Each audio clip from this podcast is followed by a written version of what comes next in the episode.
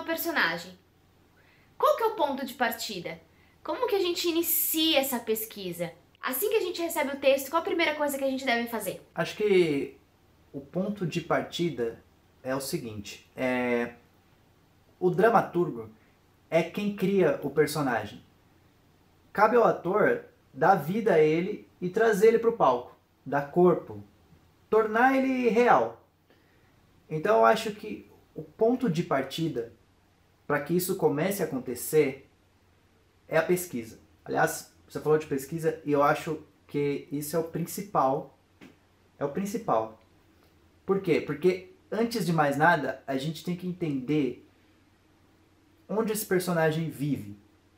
E aí isso vai englobar uma série de coisas. Vai englobar onde ele mora, vai a gente vai ter que analisar é, a situação financeira dele, a gente vai ter que analisar a situação política do lugar, é, até religiosa também, que vai envolver. Então, assim, a gente tem que analisar toda essa sociedade onde o personagem está para começar a entender qual é o tipo desse personagem. Então, eu acho que o primeiro passo é esse. Ah, e uma coisa que eu não falei também que é muito importante é a época. Né? Isso é uma coisa que tem que ser considerada também a época e aí fazer pesquisas de como as coisas funcionavam naquela época onde se passa o texto.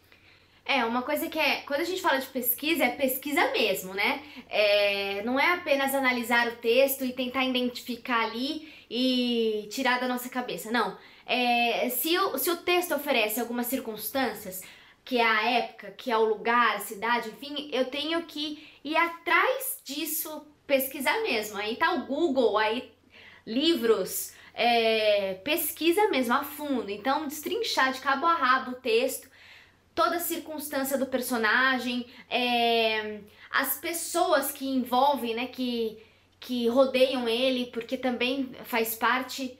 É, desse contexto mesmo social dela. Mas, é, quando a gente fala, nós estamos falando aqui de um personagem é, realista, né?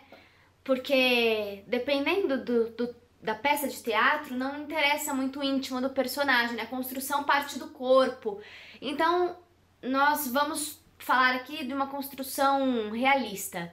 Não vamos entrar no mérito da construção partindo do corpo, e nem da função social, né, do personagem. Vamos falar da construção de um personagem partindo do seu íntimo. Hoje a gente tem muitas ferramentas, como você disse, a gente tem muitas ferramentas, então a gente tem muita possibilidade de estudar e pesquisar muito. Então acho que essa é a chave, entende? Ah, vou fazer uma coisa de época. Meu, pesquisa a época, estuda a época. Tem muita coisa. E aí entende como funcionava naquela época, o que era adequado, o que era inadequado. Isso vai não só para as épocas, né, mas para lugares também, né? É cultura, né? É cultural. Eu acho que é muito importante entender a cultura do seu personagem, né? É, e uma coisa que uma vez você falou também é a respeito de. Quando a gente fala de época, quando a gente fala de. de, sei lá, lugares muito distantes, é, é uma coisa, mas a gente tem que entender que aqui dentro, né, no nosso próprio país, a própria cultura, o próprio funcionamento das coisas já são muito diferentes se a gente sai do nosso lugar. Se a gente sai, por exemplo, da nossa capital aqui, de, a nossa. É, sai de São Paulo e vai para um outro lugar, ali já funciona uma, de um outro jeito, né? Muito diferente. O próprio exemplo dos cariocas, de dar dois beijinhos, aqui a gente só dá um. E é aquele, aquele choque. Então, se você vai fazer um carioca é, e dar um beijinho, a gente tem que se preocupar com algumas coisas assim, sabe? Porque é, parece bobagem, mas isso carrega o seu personagem. Isso, isso te dá muita força, né? É, muitos elementos. Quanto mais carga você colocar, quanto mais fundamento você colocar, tiver para preencher o seu personagem, melhor ele fica, porque você tem muita base, tem muita informação para ele. Você vê como coisas simples, às vezes elas são elas são muito importantes e elas são também um choque pra gente, né? É, você citou o Rio de Janeiro. O Rio de Janeiro está muito perto aqui da gente. E você vai para lá, você já sente diferença, você já sente. Esse, esse exemplo do cumprimento é um, é um exemplo que é o máximo, assim. Porque é isso, você chega lá, a pessoa te cumprimenta diferente e aí você fica meio assim, cara, o que está acontecendo? Então, assim, a cultura é muito rica, é muito importante. Seria melhor ainda, né? Se todo ator que fosse viver aquilo conseguisse até viajar para aquele lugar para entender melhor como funciona, né? A gente sabe que não é tão simples assim, mas é se não puder, se não dá para viajar, às vezes você tem alguém que more lá para te contar como é, entendeu? É sempre um trabalho de pesquisa, eu acho. É, ou assistir vídeos, né? Eu acho que você tem que consumir muita coisa, porque é por exemplo, eu fui fazer uma personagem que era paraibana, mas eu não conhecia ninguém que era paraibano para poder conversar com essa pessoa, escutar o sotaque. Então eu pesquisei no YouTube reportagens na Paraíba. Então eu ficava escutando aquela reportagem das pessoas reais conversando e aquele sotaque, é... eu fui pegando assim os jeitos, as gírias, o modo de falar. É e conhecendo um pouco mais daquela cultura através de vídeos. É, e, a, e a importância da, da pesquisa também é o seguinte: é, se você não conhece, você também pode cometer uma gafe em relação a isso, né? o que é gravíssimo. É, uma coisa seria eu apresentar uma peça em São Paulo fazendo um personagem do Rio de Janeiro, com o sotaque do Rio de Janeiro, aqui em São Paulo. De repente as pessoas elas, elas estão acostumadas a escutar aquilo não diariamente. Agora, outra coisa seria eu ir para o Rio de Janeiro apresentar uma peça com esse sotaque, por exemplo, entendeu? De, de carioca. Porque aí, meu, eu ia ter que estudar muito mais. Porque se eu falo uma coisa ali que, que tá fora, já cai no ouvido, a pessoa, sabe, né? Já sente aquela, nossa, peraí, não, ninguém fala isso aqui. É, e essa gafe, ela tem que tomar muito cuidado, porque na verdade a gente tem que pressupor que todo mundo na plateia vai entender. É, todo mundo na plateia vai ter essa coisa do ouvido ou vai se incomodar. Então, assim, a gente tem que fazer o mais próximo da realidade possível. Não pode achar que ah, a plateia não vai entender mesmo, tudo bem. Isso não pode acontecer de jeito nenhum. Eu acho que isso que, que você está falando funciona muito, tanto para o dramaturgo quanto para o ator. Então, assim, é, eu, como dramaturgo, eu não vou escrever uma peça falando, por exemplo, sobre leis trabalhistas sem me aprofundar muito em leis trabalhistas, entendeu? Então, assim, só que, meu, não é um negócio que você vai ler meia dúzia de páginas e você vai saber o que você está falando, porque é complexo. Porque o próprio direito em si é complexo dentro desse exemplo. Então, assim, ou você passa por cima desse assunto de uma maneira rasa, para você não cometer gafe, você vai ali onde todo mundo sabe que está certo, que é um consenso, ou se você quer fazer um negócio tão aprofundado, se aprofunde realmente, né? Então isso para o dramaturgo e para o ator. É que, assim, na, é que na dramaturgia você pode passar raso. Pra construção de um personagem, um personagem não pode ser raso. Então não tem como ser raso, de jeito nenhum isso. Não tem como ser raso o trabalho de ator.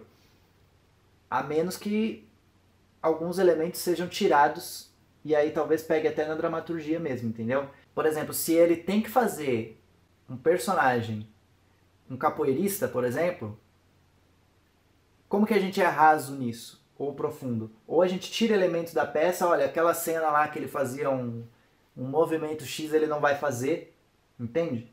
Ou o cara tem que aprender a jogar capoeira, entendeu? Não tem. Acho que é isso. Se num determinado momento ele joga capoeira no palco, ele não vai, não vai fingir jogar capoeira, vai ter que aprender, né? Ou ele aprende ou ele não faz. É, por exemplo, a gente fez uma peça que tinha um circo, né? Tinha um malabarista. Como que uma bala, um malabarista não vai fazer malabarismo? Tinha que aprender a fazer malabarismo. Aí se vira. E aí, depois que você se envolve desenvolveu, né, né? Depois que você realmente fez uma linha, né? É, foi preenchendo as peças do quebra-cabeça dessa, dessa, dessa peça, porque o texto não oferece tudo, né? Ele oferece o básico, o resto você que tem que pesquisar. E aí, depois que você vai preenchendo todas as, as peças do quebra-cabeça, formando ali uma linha de raciocínio da vida, da, da história dessa, dessa personagem, do contexto inteiro, é, você começa uma construção mais aprofundada da personagem. Então ali a gente viu o macro, que é o contexto inteiro histórico da peça, o contexto social, político, econômico, é, religioso, enfim, tudo. E depois agora a gente vai pro micro, que é o íntimo da personagem. Aí a gente começa a falar da personagem propriamente dita, né? Não do contexto que envolve ela. É claro que tudo isso influencia, por isso que primeiro a gente faz o estudo macro, depois a gente vem pro micro, que é o íntimo. Então ali vem as motivações, as motivações é, elas derivam de acontecimentos passados, né? É, vem a maneira como ela reage às coisas, né? Aos seus pensamentos, os seus sentimentos, um, como ela lida com as pessoas que estão na peça, ou seja, com outros personagens. Ali a gente pode fazer é, um exercício que é escrever mesmo, fazer a gênese, a anamnese, né? Muita gente faz isso, é recomendado para quem quiser, para quem quiser se aprofundar mesmo, fazer essa gênese. Eu acho que esse macro que, que você falou é tudo que está em volta da personagem.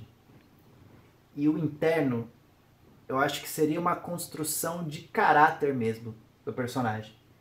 Então, assim, pra, como que isso funciona? A gente vai pegar os valores externos, a gente vai pegar tudo isso, mas aí a gente começa a entender como a mente do personagem funciona. Porque como você como você simplificando é, irmãos os irmãos eles são criados em um mesmo sistema né um sistema até menor do que esse macro que a gente está analisando, mesmo pai, mesma mãe, mesma educação, sei lá. Claro que vai ter as diferenças ali e tudo mais. Mas eles nunca são iguais, nem gêmeos, né? Então, assim. E aí, agora acho que a gente pega nessa construção, nessa construção de caráter. E, e aí vem muito, muito importante esse lance da anamnese e de, da, da vida passada do personagem, né? Não só de analisar o personagem quando começa o texto, porque aí você começa a entender como ele, como ele reage às situações propostas pelo texto e por que ele reage daquela forma. Como ele reage às pessoas, que você falou que também é muito importante. Então, assim, às vezes uma pessoa que está no texto ali, que vai ter uma, um, uma dinâmica com esse personagem, ela é uma pessoa que ele conheceu durante pró o próprio texto. Às vezes não. Às vezes é uma pessoa que ele já tem a relação há muito tempo.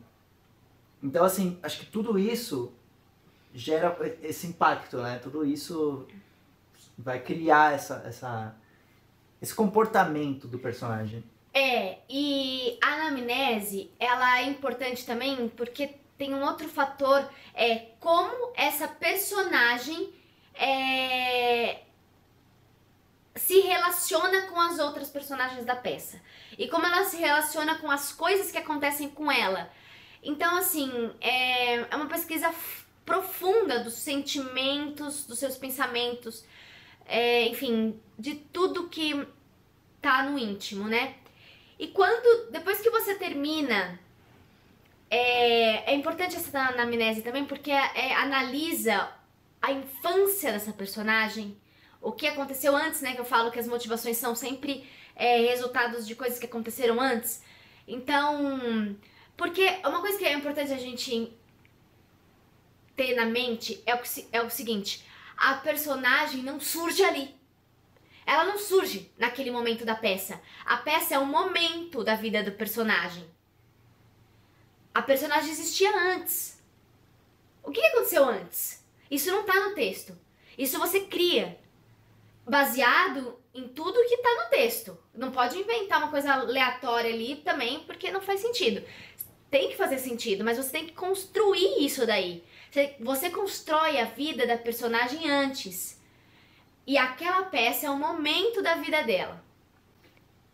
O texto também traz, geralmente, algumas relações já, né? Entre personagens. Então, é, isso também faz parte da construção e também faz parte do passado, né, da personagem. Então, às vezes, por exemplo, você tem uma relação de colocando assim relações familiares que é o mais, né, de pai para filho, que o pai, sei lá, ele o filho é rejeitado pelo pai. Às vezes isso não acontece, né, durante o, o, o, o texto, mas isso já é uma coisa que já está lá atrás, né, da vida do personagem, e não é uma coisa nem que a pessoa criou e colocou na anamnese, mas às vezes é uma coisa que já é mostrada no texto só pela relação que eles têm de rejeição e alguma coisa assim, né? Sim, tá intrínseco, né? Porque é, é o que eu falo, quando você estuda o texto, e aí também você tem que tomar cuidado, analisar bem o texto, fazer esse estudo de texto mesmo, porque entra é, não dá pra você inventar um caráter do personagem, aquilo já tá relacionado no texto. Você tem que entender a, é, por que, que ele é assim, né? Por que, que ele é assim. É, e depois que você fez toda essa anamnese, depois que fez sentido para você tudo que o personagem é, tudo que ele sente, tudo que ele pensa, enfim, é, e você já fez esse estudo do texto, então já fez o macro, já fez o micro, você agora vai fazer a análise daquele momento. Daquele momento. Aquele momento é a peça.